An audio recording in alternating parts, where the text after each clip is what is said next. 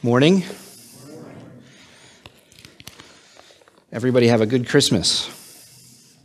I had a great Christmas. Uh, Christmas actually came early for me. Uh, came early on Monday night. Um, there was this kind of this great picture of David and Goliath um, that we got to see, uh, nationally televised. Yeah, Tom, yeah, you know what I mean. Yeah. And uh, and and this little weak shepherd boy who has spent five years and eleven games getting just destroyed just took it to Goliath, and it was great. It was pretty wonderful. And we can talk more about that later if you want, um, which I'm to probably talk about it till next season. So. But anyway, that's not what tonight, today is about. Um, today is about looking back at Christmas and the Christmas story. Um, in the Bible, there are many passages about Christmas, um, many, many passages. Those we know and and those that maybe we don't always associate with the Christmas story, but they kind of fall into two categories. And the first category is, like we saw last week in Malachi, looking forward to the birth of Christ and what that means and what it will mean when it happens. And then you have Christmas passages that are looking behind or looking back after Christmas has happened and trying to understand what does that mean for us? What does it mean that Christ was born. So last week we looked ahead in, in Malachi last Sunday, and, and this week I want to look back um, from Psalm 125. So if you have your Bibles, go ahead and turn to Psalm 125.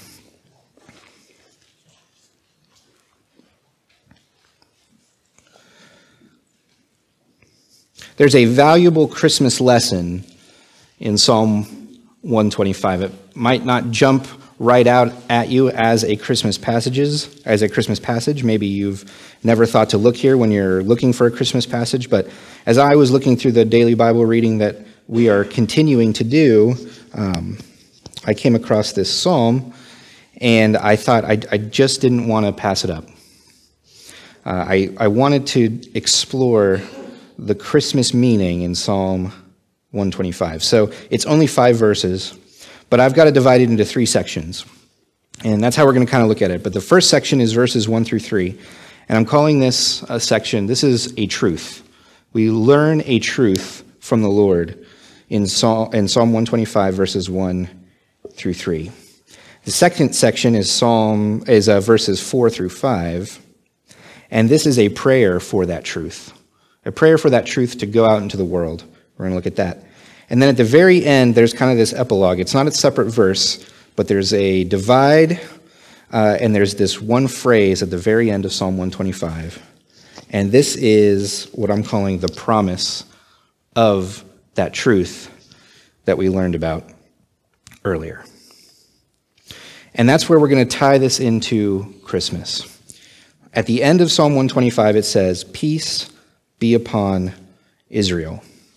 When this psalm was written, most likely when this psalm was written, was during the time of Nehemiah. We're going to look at what that has to do with this uh, in a minute. Uh, but during the time of Nehemiah, it was kind of chaotic.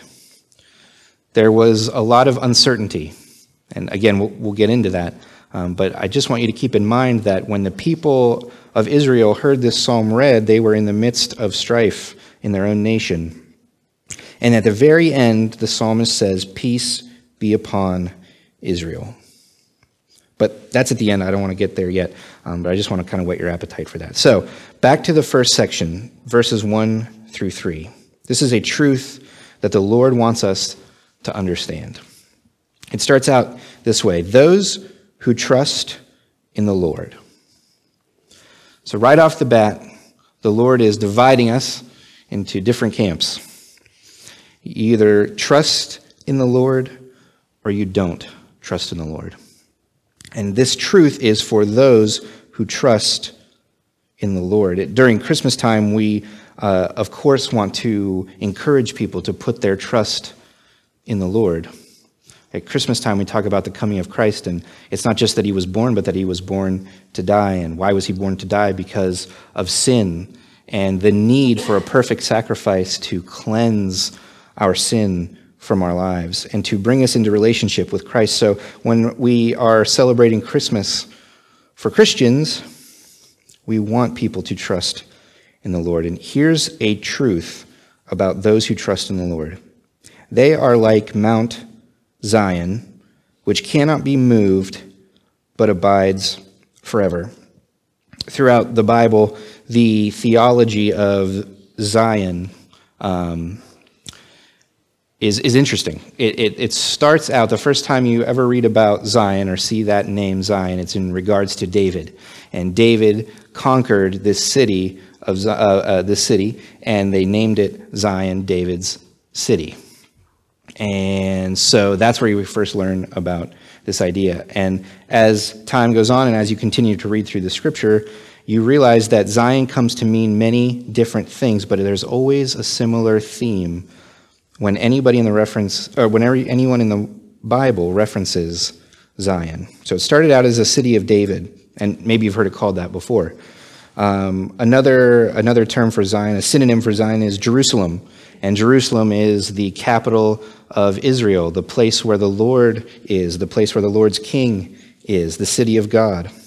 Zion becomes known as the nation of Israel. It's synonymous with the nation of Israel. It's synonymous with the people of God. So when you see Zion in Psalms and you see anyone else talking about Zion, you're supposed to understand that they're talking about the people of the Lord, the place where God is, and God is with his people. In Psalm 48, um, which is a, a similar psalm, kind of a sister psalm to this one, I just want to read to you a description of Zion. Now, this is poetry, so um, it's just supposed to give you an idea of what this kind of this place is like. Psalm 48, in verse 12, it says this: "Walk about Zion, go all around her, count her towers, mark well her bulwarks, which are defensive walls." Consider her palaces, that you might tell it to the generations following. For this is God, our God forever and ever. He will be our guide, even to death. Zion is this massive place of safety that is has many, multiple palaces. It has multiple defensive walls, multiple towers. It's a place where if you are trusting in the Lord, you can go for rest and for peace. When you're in Zion, you don't have to worry. You don't have to worry about what's going on around you because you're safe. And so, because that's true, the psalmist can say, If you trust in the Lord, you're like Mount Zion, which cannot be moved but abides forever. It's a stable place that is everlasting. And it's interesting, he says Mount Zion, which is kind of even more information than just Zion. Mount Zion, um, when you see references to that phrase to the rest of Scripture, the idea is here that it's also talking about God's house again, the temple, the place where God dwells. God asked his people, Israel, to build him a magnificent house so that they could go there and they could see. Now, of course, God doesn't just live in one place, he's everywhere, right? But he gave them a picture, a place for them to go to realize that they are meeting with the Lord, a holy, set apart place and that's where he wants his people, those who trust him, are in Mount Zion. And they're not just in Mount Zion, they're like Mount Zion. The temple of the Lord, the home of the Lord, the, the temple was destroyed in 70 AD by the Romans. But that's not the real home of the Lord, right? That was a representation of God being with his people, of a place for God and his people to meet each other. But the house of the Lord, Zion, can never be destroyed, can never be overthrown. Rome has no power over that. No empire has power over the house of the Lord. And that's a promise that God made, makes here in Psalm 125. And it's a truth he says Mount Zion can never be moved and it abides forever. If you trust in the Lord, you cannot be moved and you abide forever. But he even goes on further than that, which is amazing. In verse 2, he says, As the mountains surround Jerusalem, so the city of Jerusalem was in a strategic area where there was pretty much one main way to get in, and it was surrounded by all these mountains. Now, the nation of Israel was always kind of the younger brother, the little kid on the block. They never were really the ultimate power, no matter what time period it was, although in David and Solomon's time, the kingdom was at, its, at the height of its power. But Israel was always this smaller nation, and, and their main city, though, was hard to take. It was not easy to take Jerusalem because of the mountains surrounding it. As the mountains surround Jerusalem, so the Lord surrounds his people from this time forth and forever. If you trust in the Lord, you're like Mount Zion. You can't be moved. You're like the house of God. If you trust in the Lord, the Lord promises to surround you like the mountains around Jerusalem, to protect you, to keep you safe, not just for a few minutes, not just for a few years, not just for a few generations, but from this time forth and forever. Zion could never be moved. It stands forever. The house of the Lord stands forever. And God surrounds and cares for his people forever. And he never, not for one second, would stop surrounding you and protecting you. That is a truth that we're supposed to learn from Psalm 125. And then he goes, and, and, and in this psalm, verse 3 is kind of this this is where we get this idea of um, well, where it's, when it's taking place, I guess I should say. In verse 3, it says, For the scepter of wickedness shall not rest on the land allotted to the righteous, lest the righteous reach out their hands to iniquity. So it's kind of this interesting verse here, but this clues us into what's going on in the nation of Israel. Like I said, this is probably during the time of Nehemiah. And if you know the time of Nehemiah, you know that the Israelites have just come from um, the Babylonian captivity and Jerusalem had been destroyed, their nation had been destroyed because of their sin, and Babylon had taken them. So Daniel and Shadrach and Meshach and Abednego and Nehemiah and these guys are now coming back. Israel is being sent back by Persia to repopulate their land, and Nehemiah's job is to help build the city back up. And they're working on the wall, and they got to get the walls built for safety because it's just an open city that anybody could come attack. So that is what Israel is supposed to do. But if you read through Nehemiah, especially Nehemiah chapter 5, you realize that it's not easy. They get a lot of work done really quickly. But just like Israel usually does, after things go well for a while, then they start to fall back to their old ways. And there is division. And Nehemiah is um, not sure that everything's going to turn out all right because of the problems and the sin within Israel that keep rearing its ugly head. But the psalmist says in verse 3 For the scepter of wickedness shall not rest on the land allotted to the righteous. What he's saying is it's not hopeless, Nehemiah. It's not hopeless, Israel. It's not hopeless, people of God. It's not hopeless, Mount Zion.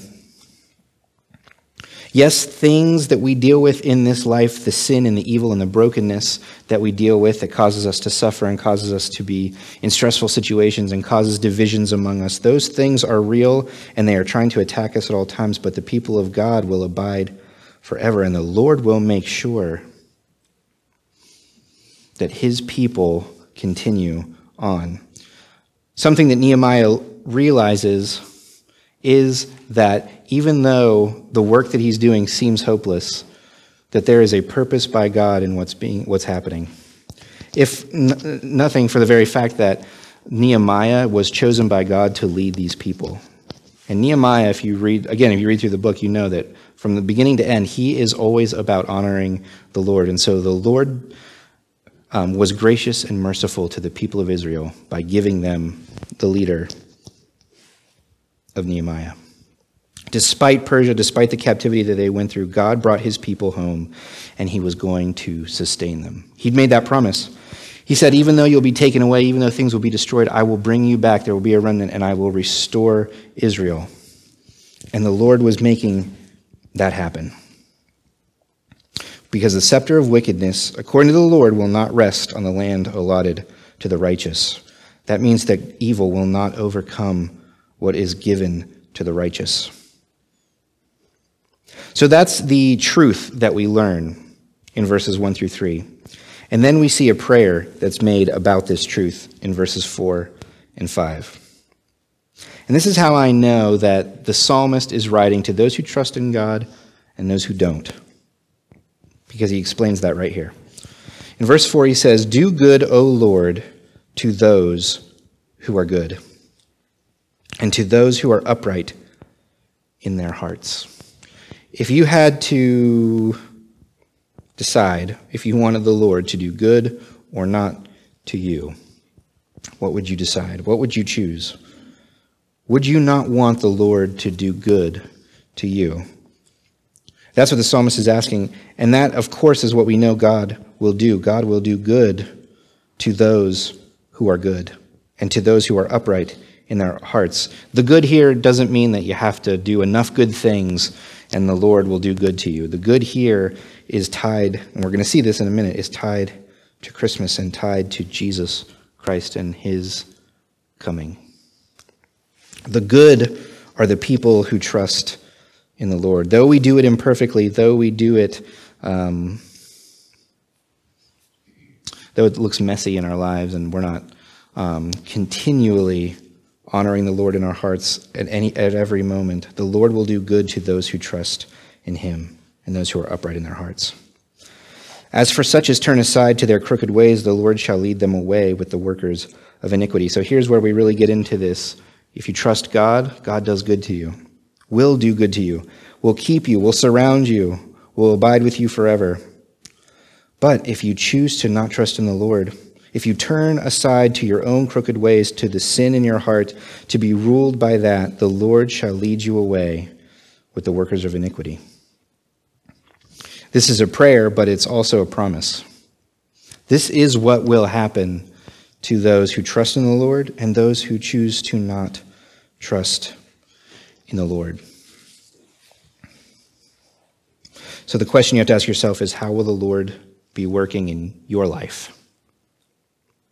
In John 12, 26, Jesus says that God will honor his servants. Usually, when I pray up here, I like to um, acknowledge the fact that the Lord promises to draw near to us if we draw near to him. We don't just have to throw out our prayer, throw out our trust, and hope that it lands somewhere. But God says, if you honor me, I will honor you. And Jesus himself said, God hears and honors his servants. So that's why I say this is a promise. It's, it's not just a prayer that, Lord, please do good to those who trust you, but he also knows that God will do good to those who trust you. And how will you, how will the Lord be working in your life? That's the question we need to ask ourselves when we see these truths and we hear these prayers. What's interesting is this is kind of, um, verse 4 and 5 is kind of the gospel in, in two phrases we're, we're talking about the gospel here. The Lord does good to his people, and the only way to be uh, one of his people is to trust in him. And the only way to trust in him is to put your faith in Jesus Christ and your faith in what he's done. But we can't even get that far if Christmas never happened. So we have to understand how important Christmas really is to our lives, to our well being, to our relationship with God. And again, in the gospel, you have the good news and you have the bad news. And the bad news in verse 5 is that if you don't put your trust in the Lord, if you give in to your sin and let that rule your life, then you will be led away like the workers of iniquity. And we know what that means that you will be, set, we will be separated from God. And I don't think anybody truly would want that. So then there's this final phrase peace be upon Israel. After he's told us what it means to trust in God and given us that promise and explained what that means, how God views you and what he will do for you if you trust in him. We have seen in history that in that very moment, in the very moment of Israel's life when this psalm was written, that the Lord was still working and even though things seemed bad or that they weren't going to work out, that God was still involved. His hand was still over everything, and He had a plan and it was being worked out. And we've also seen what happens if we choose not to trust in the Lord. And He ends it all by saying, Peace be upon Israel. And this is where I think we have permission to make this a Christmas passage. Because the idea of peace is so integral to Christmas that we can't help but see the Christmas story here. So I'm going to turn to Isaiah. You can turn there if you'd like, but two passages in Isaiah. Now, these are famous Christmas passages. You're going to recognize them right away. But here's what it means. Here's how the Lord can say, Peace be upon Israel from these two passages. Isaiah 9, verse 7 says this In the middle of another um, terrible moment in Israel's history where things just looked like they're going to go south. Um, there's, a, there's a promise made. I'm sorry, I'm going to go to uh, Isaiah 11 first. There's a promise made, a son who will be born, one who's going to come and bring God to the people. And here's a description of him in, in Isaiah 11, starting in verse 6. Actually, you know, you know what? I'm going to go to verse 9. I'm going to go to chapter 9. I was right. 9, um, starting, I'll start in verse 6. Sorry. For unto us a child is born, unto us a son is given, and the government will be upon his shoulders. His name will be called Wonderful, Counselor, Mighty God, Everlasting Father, and Prince of Peace. Of the increase of his government and peace, there will be no end. Upon the throne of David and over his kingdom, to order it and establish it with judgment and justice from that time forward, even forever. The zeal of the Lord of hosts will perform this part of the description of the coming child, the Messiah, who Israelites were always looking for, part of his description is he's the Prince of Peace, and that he brings a government, a ruling, a kingdom of peace. And there won't be any end to that peace. And then in Isaiah 11, now you can turn there if you'd like, starting in verse 6, we get an idea of what it looks like, of what the peace upon Israel will look like one day when it's fully fulfilled in the work of Jesus. It's going to look like this The wolf also shall dwell with the lamb, the leopard shall lie down with the young goat, the calf and the young lion and the fatling together, and a little child shall lead them. The cow and the bear shall graze, their young ones shall lie down together, and the lion shall eat straw like the ox. The nursing child shall play by the cobra's hole, and the weaned child shall put his hand in the viper's den. They shall not hurt nor destroy in all my holy mountain. For the earth shall be full of the knowledge of the Lord, and the waters as the waters cover the sea. These natural enemies won't be natural enemies anymore, because being an enemy won't be natural to anything. That is peace like we don't even understand and almost can't comprehend yet. But Christmas points us to what's coming. When we look at Christmas and when we put our faith in the work of Jesus Christ and what he accomplished at Christmas and at Easter, we get a taste of the peace that's to come, but it's yet to be fully realized.